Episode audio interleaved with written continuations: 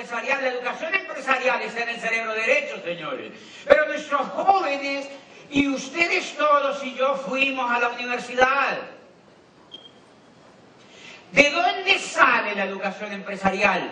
De equivocarnos y de equivocarnos y de equivocarnos y de equivocarnos y de equivocarnos y de regarla y de regarla y de volverla a regar.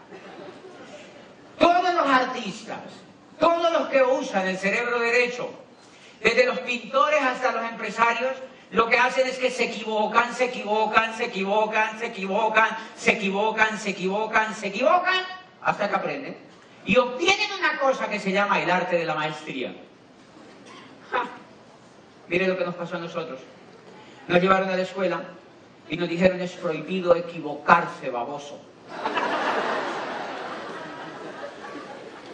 No se puede equivocar, porque si se equivoca, lo calificamos mal. Y premiaron a los que no se equivocaban. ¡Hello!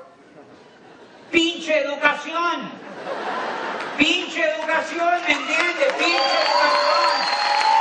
Entonces, ¿qué es lo que ha pasado? Pues que tenemos una generación de personas, una generación entera, que fuimos a un modelo educativo donde no nos enseñaron a equivocarnos, nos enseñaron a hacer las cosas perfectas, nos enseñaron a sacar las mejores notas y nos enseñaron cosas que no necesitábamos en aquel momento y a repetir como loros eso.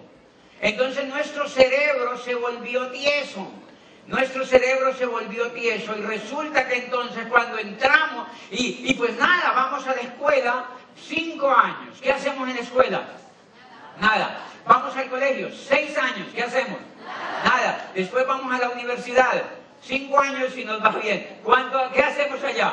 Nada. Y después nos hacen creer que hay que ir a los posgrados. ¿Y qué hacemos en los posgrados? Nada. Y entonces uno llega de papá, papi, no hay nada no se hace nada. Uno tiene retraso mental. Porque lleva 20 años sin hacer nada. Pues el pobre cerebro dice, estoy enyesado. Háganme terapia. Estamos enyesados, ¿me entiende? Entonces cuando entramos al negocio de Amway, adivine qué queremos hacer. Nada.